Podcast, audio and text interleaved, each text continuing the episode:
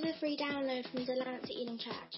We meet every Sunday morning at 10.30am in the Delancey Elim Church building at Les Banques, St Sampson's in the Channel Island of Guernsey. To contact us or find out more information about us, please visit our website at delanceyelim.co.uk.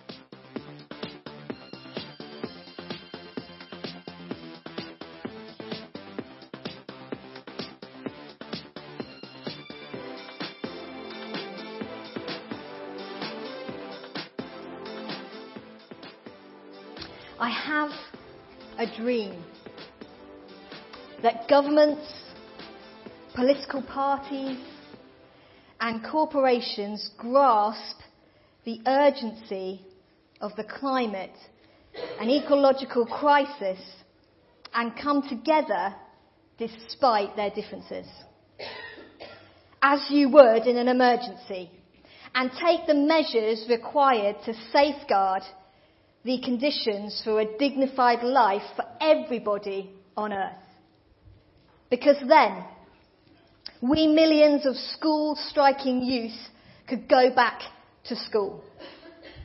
I have a dream that the people in power, as well as the media, start treating the crisis like the existential emergency it is. So that I could go home to my sister and my dogs because I miss them. In fact, I have many dreams, but this is the year 2019. This is not the time and place for dreams. This is the time to wake up. This is the moment in history when we need to be wide awake. And yes, we need dreams. We cannot live without dreams. But there's a time and place for everything. And dreams cannot stand in the way of telling it like it is. I wonder whether you recognise that speech. We all know who this amazing girl is. You can't turn on the TV you can't open the newspaper. You can't go on Twitter without coming across Greta Thunberg. She is this activist, this amazing activist who has gripped the world because of her belief and her passion. She's taken on the world quite literally. She's protesting for a better planet. She's prote- protesting for a better way of living, and she's calling for governments, she's calling for leaders, and she's calling for us to wake up and to make a change. This is a demonstration of faith in action. What a girl. What a girl to see her do what she's doing. A 16 year old. She's 16. Don't know what you were doing at 16. Probably not this. Well, I don't know, you might have been. I wasn't. 16, she begins a protest. She begins a school strike. Why? Because she's so enraged by what she's seeing around her. And she wants people to do something. She says, We've got an emergency on our hands. And we know it. Climate change. It's an emergency. And she's passionate about saving our planet. And of course, she doesn't stand alone in this activism, does she? I don't know whether you've seen all the protests this week going on okay, protests about climate change. She's gathering thousands with her. People the world over are rallying behind her, joining her in this protest march. And people are not just joining in the protest, but they're joining in a commitment to make a difference. Committed to make positive changes in their lifestyle and in their behaviour and what they're doing in order to preserve the environment. People are going, actually, you know what? I kind of think this is important. And because I think it's important, I'm going to do something about it. I'm going to change something. I remember when I was 10 years old, I wanted to do my bit for the environment. So I decided to make bird hides in my spare time in order that I could sell them to raise money for the GSPCA. I wasn't great at making bird hides, to be honest. Didn't last very long. I spent the summer doing a project on saving the orangutans. Um, but I wanted to raise money so that they would stop being endangered. Again, it didn't last that long. But I tried to do my bit. I didn't ever reach the dizzy heights of Greta Thunberg. I did my little bit, but it was something. It was a contribution, even though it might have been a bit smaller than hers. Now, I'm not going to be talking today about the environment, although I'd love to, but I'm not. I'm not going to be talking about climate change, though that might be another day. But I want to make this point that when somebody really believes something, when it really grips their heart, when they're really passionate about something, it moves them and it stirs them into action. It drives them to do something. And as Greta Thunberg said to the US senators in Congress, that's the speech I just read at the beginning. She said this You keep saying that climate change is the most important issue of all, but then you carry on as before. You say it's the most important thing, but then you don't do anything about it. You don't make the change that needs to be made. And in her thinking, she doesn't get it. It doesn't add up. She doesn't understand why they're being like that. Their words, their sentiments don't add up, don't match their actions. There's nothing worse, is there, when you meet somebody and they just all talk. They just like to talk a lot, but they don't really do much. They like to say a lot and spout their opinions and beliefs, but they don't really act upon them. Nobody really cares what you believe or what your beliefs are until they see those beliefs in action. Until they actually see that that belief, what you hold to, makes an impact on your life, your lifestyle, your behavior. And as followers of Jesus Christ, we are called to live a life of genuine faith. Of genuine faith. So I want us today to look what is genuine faith? What is that? Does it look a little bit like Greta Thunberg? Let's turn to James chapter 2. We're going to continue looking at this great book. James chapter 2, verses 14 to 26. It's up on the screen if you want to follow. Faith without works is dead. What good is it, my brothers, if someone says he has faith but does not have works?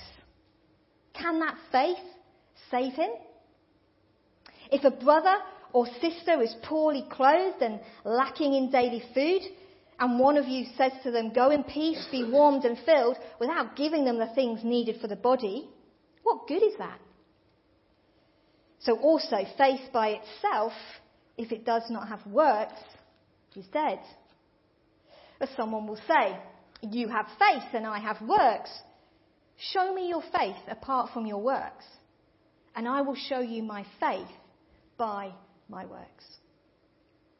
You believe that God is one you do well. Even the demons believe and shudder. Do you want to be shown, you foolish person, that faith apart from works is useless? Was not Abraham our father justified by works when he offered up his son Isaac on the altar? You see that faith was active along with his works, and faith was completed by his works. And the scripture was fulfilled that says Abraham believed God and it was counted to him as righteousness. And he was called a friend of God. You see that a person is justified by works and not by faith alone. And in the same way, was not also Rahab the prostitute justified by works when she received the messengers and sent them out by another way? For as the body apart from the spirit is dead, so also faith, apart from works, is dead. Ooh. It's quite a challenging little passage for us there, tucked away in James.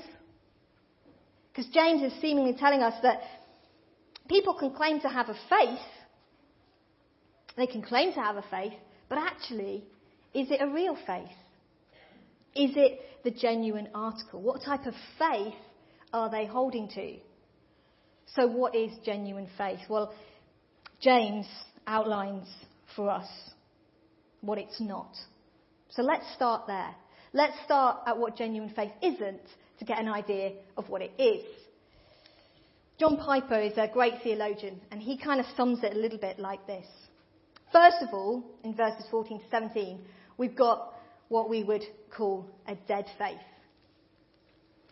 It's not a faith which believes one thing but doesn't act. A genuine faith is not a faith that believes something but then doesn't act upon that belief.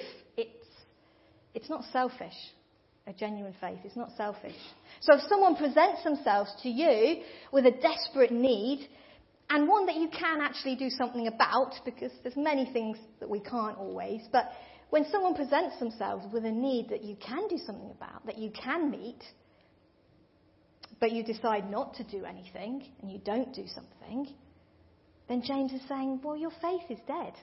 It's a dead faith. Faith that doesn't lead to action.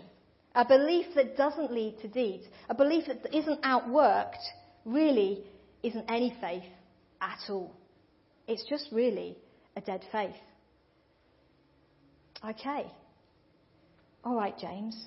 So a genuine faith is not a dead faith. It's not one that's just got a belief but doesn't act. And then he goes on to say, a genuine faith is not a head faith. In verses 18 to 19.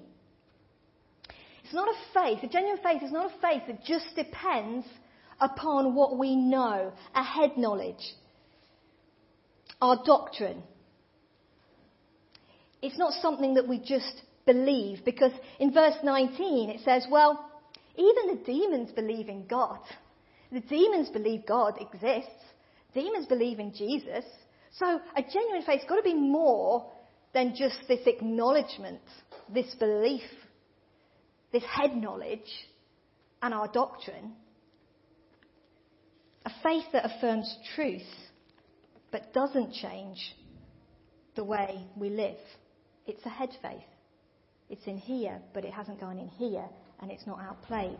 Intellectual belief doesn't quite cut it when it comes to what we call a genuine faith. So, genuine faith, it, it's not dead. It's not a dead faith. It's not a head faith. It's not something we just hold to as doctrine. And in verse 20, he talks about the fact that it's not a useless faith. Faith without deeds, faith without works, he says, is useless. What's the point? It's useless having a belief but no action. I could stand here and declare all I like that I want to preserve the environment. I think it's really, really important and, you know, bang my drum for the environment. But that's a bit useless if I'm not actually going to do anything and change the way that I live. What's the point, James is saying? If we have this belief, but nothing happens because of it. Because our deeds and our works and the way we live our life is a way of authenticating the faith that we hold to. That's what James is saying. So, you might be thinking, okay, well, I've read in the Bible about St. Paul, and St. Paul says we're justified by faith, but then James is talking here about being justified by works. What's going on? Well, let's have a look for a moment. Because when St. Paul says in Galatians 2 that we are justified by faith, it says this Yet we know that a person is not justified by works of the law, but through faith in Jesus Christ. So we also have believed in Christ Jesus in order to be justified by faith in Christ and not by works of the law, because by works of the law, no one will be justified. Oh, okay. So what type of faith then is Paul talking about here? What kind of faith are we justified by? Well, I think perhaps Paul is saying, look, you're justified by a genuine faith. You're not justified by a dead faith. You're not justified by a head faith, and you're not justified by a useless faith, but you're justified by a genuine faith. So, no, we're not saved by works. We know that. We are not saved by works. It Doesn't matter how much works you do, that doesn't save us, but we're saved by faith in Christ. When we put our faith in Christ, that's what is our salvation. But it's a faith that leads to works that we're saved by. It's a faith that makes such an impact on our life that we go and do something about it. It's a belief system that we hold to that matters and changes the way we live. That's the genuine faith. So Ephesians 2, chapter 2, 8 to 9 may tell us, For by grace you have been saved through faith, and this is not your own doing, it's the gift of God, not a result of work, so that no one may boast. But actually, although it says that, there's no contradiction here with what Paul and James are saying, because James isn't saying we're saved by works alone either. That, that's not what James is saying. Rather, the faith that we're saved by is one that is coupled with works. Works are not an addition to the faith. It's not like we have faith and then we're going to add works on top of that to make it right. They are just a result of placing our faith in Christ. It's like when you really, really love somebody. When you really, really love somebody, you don't have to add stuff on to make things happen. It comes naturally out of your love for that person because you want to express your love to them and you want to show it in acts and works and deeds. It's a natural outflowing of your feeling. Works are not done apart from faith, but done in faith. Not done instead of faith, but rather done because of faith. Works and deeds verify our faith. They authenticate it. Not works of religious ritual, not works of routines. No, not that type of work. That's not what I'm talking about. How do we know what type of work it is? We looked at it last week. It was in chapter 2, in verse 8, and it was the royal law. It was the works of love. It was the royal law that James was telling us. Love your neighbour as yourself. Deeds and actions that express our love for other people. Because true faith, we're told in John 15, will produce fruit. Whoever abides in me and I in him, he it is that bears much fruit. So faith and works go together, just like Laurel and Hardy, or Ant and Dec, more my thing. Like cheese and crackers. I'm just trying to think of a whole load of things now. Christmas and chocolate oranges. Maybe that's not for you, but it is for me. Faith and works. It's not either or. It's a faith, it's a living faith, a genuine faith, and it spurs us on to do great things. Acts of love that changes us. And James goes on further to show us what genuine faith looks like because he uses some examples. And he uses the examples of Abraham and Rahab. So James cites Genesis 15:6 in verse 23 of that passage. And it says this, and the scripture was fulfilled that says, Abraham believed God and it was counted to him as righteousness. So James has pulled that verse from Genesis 15 and he's quoting it now in verse 23. Abraham believed God and what? It was counted to him as righteousness. You see, the context here is, many of you will know, is that Abraham um, has been promised a son by God. It says, You will have a son, and your descendants will be great. Just look up at the stars. Your descendants will be as numerous as the stars. That's, that's what you're going to have, Abraham. That's what I'm promising you. But the situation that Abraham was in looked impossible. It didn't look like that ever could happen. Abraham's 100, Sarah, his wife, is 99. And in our logical reasoning, you don't really have children at that age. So the, the situation Abraham is in seems, what? How is this even going to happen? This seems impossible. But what does he do, Abraham? He believes. He trusts. He puts his faith in God for the promise. And he believes God. He has a faith. And it's a faith that has nothing to do with his deeds, nothing to do with his works. He just puts his faith in God's promise. That's what he does. And it says this, his faith was counted to him as righteousness. So as he put his faith in God, so he was considered righteous. But James keeps reading Genesis and he moves on to chapter 22 where God tests Abraham. And he quotes this in, his, in, his, in the passage. God tests Abraham by asking Abraham to sacrifice his son. What is God testing? God is testing Abraham's faith from Genesis 15, verse 6. That's what's being tested here in this moment, where Abraham said, I will trust you, I'll put my faith in you, God, for this promise. And then, years later, God is saying, Will you sacrifice your son? And James says it's the proving of his faith in verse 24. He was justified by what he did, by his works, by going and being obedient to God. What does this mean? Is, is James saying two different things here? That he was justified by his faith in God and now he's justified by his works? It was credited to him as righteousness just to believe, but now it's justified by works. What's going on here? Well, we know because we just read it earlier that Paul says we're not justified by works. Has James got something wrong? I think this. I think what Paul is saying when he talks about justified by faith is saying this from the very outset of our Christian lives. No amount of works, no amount of deeds, no amount of anything can save us. Okay? We're completely saved and we're completely justified by God's graciousness and His mercy towards us when we first make that initial faith in Him and trust in Him, when we give our lives over to God, we're justified by faith. And I think this is really what James is saying too, because he says that Abraham's faith in that first instance was counted to him as righteousness right from the outset when he believed.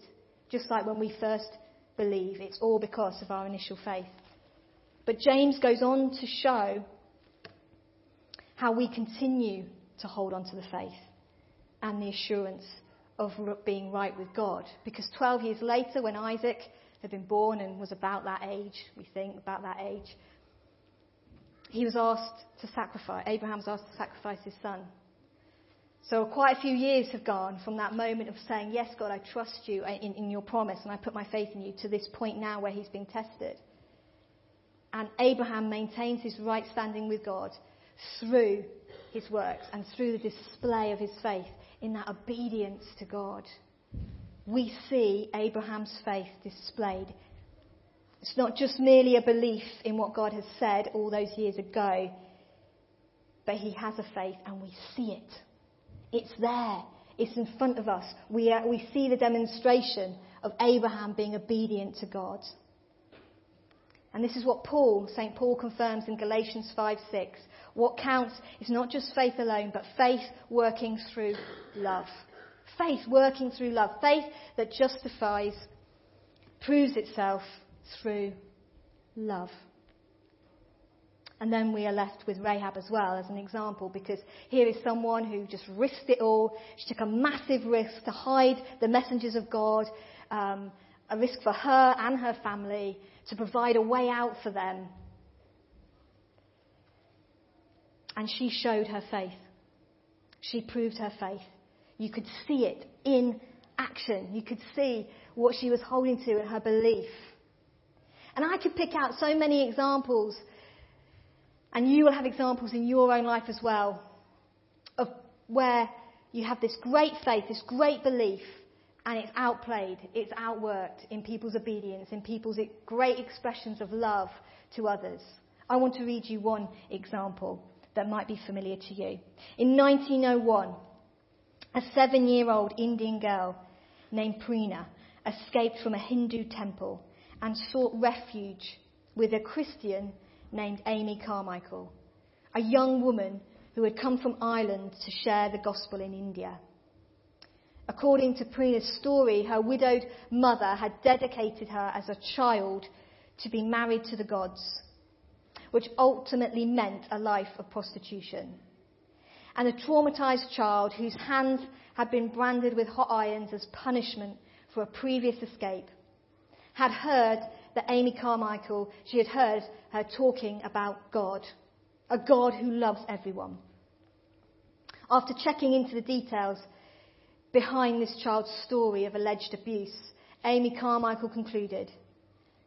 Investigations not only confirmed the child's story, but unveiled an evil greater in its extent and more grievously unholy in its character than ever imagined. On the spot, Amy Carmichael made up her mind.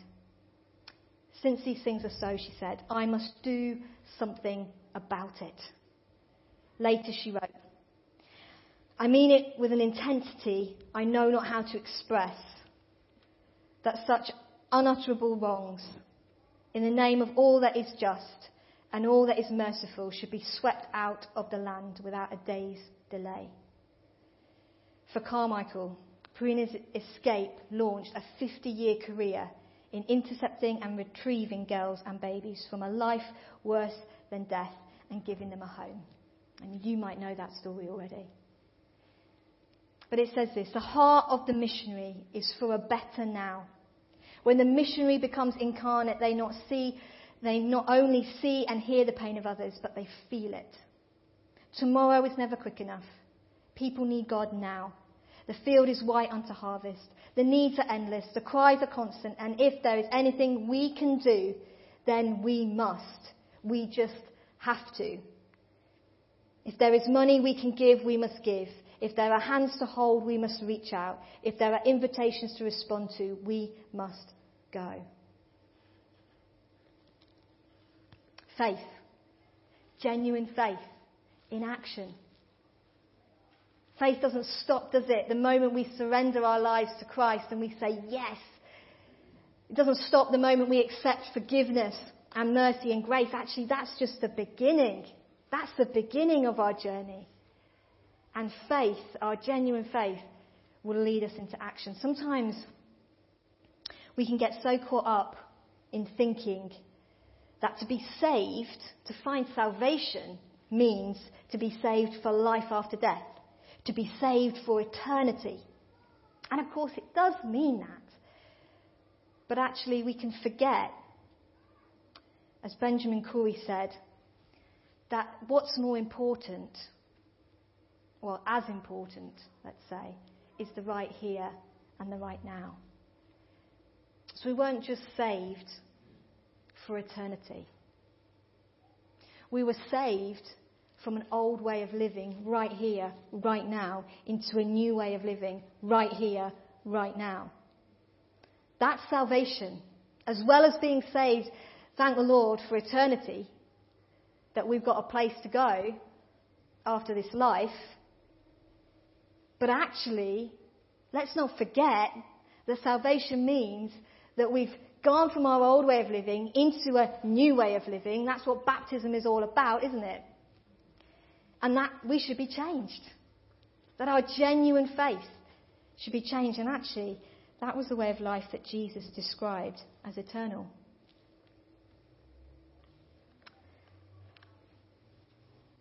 I'm going to close in a moment, but what does genuine faith look like? I think it looks a little like Matthew chapter 25. When Jesus talks about inheriting the kingdom of God, he says it is those who, when I was hungry, you fed me, and I was thirsty, and you gave me a drink. I was homeless, you gave me a room. I was shivering, you gave me clothes. I was sick, you stopped to visit. I was in prison, you came to me. And all those who wouldn't inherit the kingdom, they were perhaps the ones that had the dead faith or the head faith, or the useless faith. The one who Jesus says, I was hungry and you gave me no meal. I was thirsty and you gave me no drink. I was homeless and you gave me no bed. I was shivering and you gave me no clothes. Sick and in prison and you never visited. Don't get me wrong. This is not what James, James was not saying, I want you to do more stuff. I want you to do more works. It wasn't that. He wasn't saying that. He wasn't saying you've got your faith, now add on a pile of works. He wasn't saying that.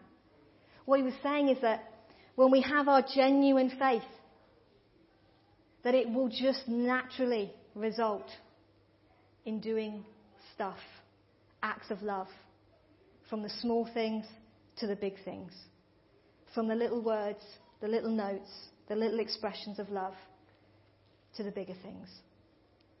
And it's interesting that this passage in Matthew is completely and utterly centered around the royal law from last week's passage love your neighbour as yourself. It's not centered around anything else. We might think, because it's not centered around a list of sins. It's not centered around piety.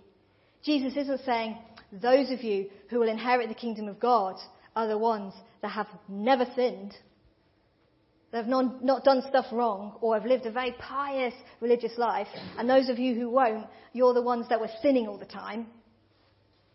That's interesting. Now, what does he say? No, no, no. The ones that inherit the kingdom of God are the ones that have a genuine faith. Their faith has changed their life and they've acted in ways of love. They've been so stirred that they've been motivated and moved. Genuine faith is one that we see. We see it in our love for one another. We see it in our love for others. We see it in the way we speak. We see it in the way we interact. We see it in the way we use social media. Does what we know about God actually matter to us? It's not just a head knowledge. How is our faith seen? When we look at the different areas of our lives, and believe you me, this has been challenging me all week. When I look at the areas of my life, my time, my energies, my action, habits, my words, my finances, everything that I am, what does it reflect? Does it reflect that I'm more concerned about me? I'm more concerned about the things that I like? Or does it reflect that I'm more concerned about others? Because I bang on about being concerned about others. I say I'm really, really passionate about other people. And I'm really concerned about other people. And I really want to see an end to poverty. And I really want to see justice. And I really want to make people feel good, but let's break down my life for a moment. Let's just pause button on my life. What is it actually saying here? Is my head knowledge and belief falling down into my heart? Is it being outplayed in everything that I am and all that I do? As Greta Thunberg said, we don't want to be people who make claims about what's most important, then carry on as before. I don't want to make claims that are important and just carry on as before. God help me. And invite the worship group to come back. And we're going to end at this moment. But you know what? This is a this is a message that has challenged me this week. Lord, not a dead faith, not a head faith, not a useless faith, but a genuine faith. A genuine faith. And I think we do have genuine faith. But sometimes, sometimes in the areas of our life, maybe we could have a little look and just be challenged a little bit more. Maybe. James is saying to us, you're not justified by works alone. We can carry on doing all the good deeds under the sun, acting in love in all things, but that's not going to cut it. You're not justified by works. You're justified by faith. But it's a genuine faith. It's a faith that lives out, shows people what love really is.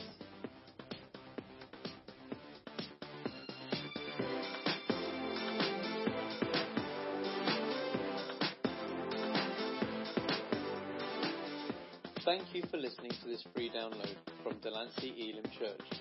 For more downloads, information, or to contact us, please visit our website at delanceyelim.co.uk.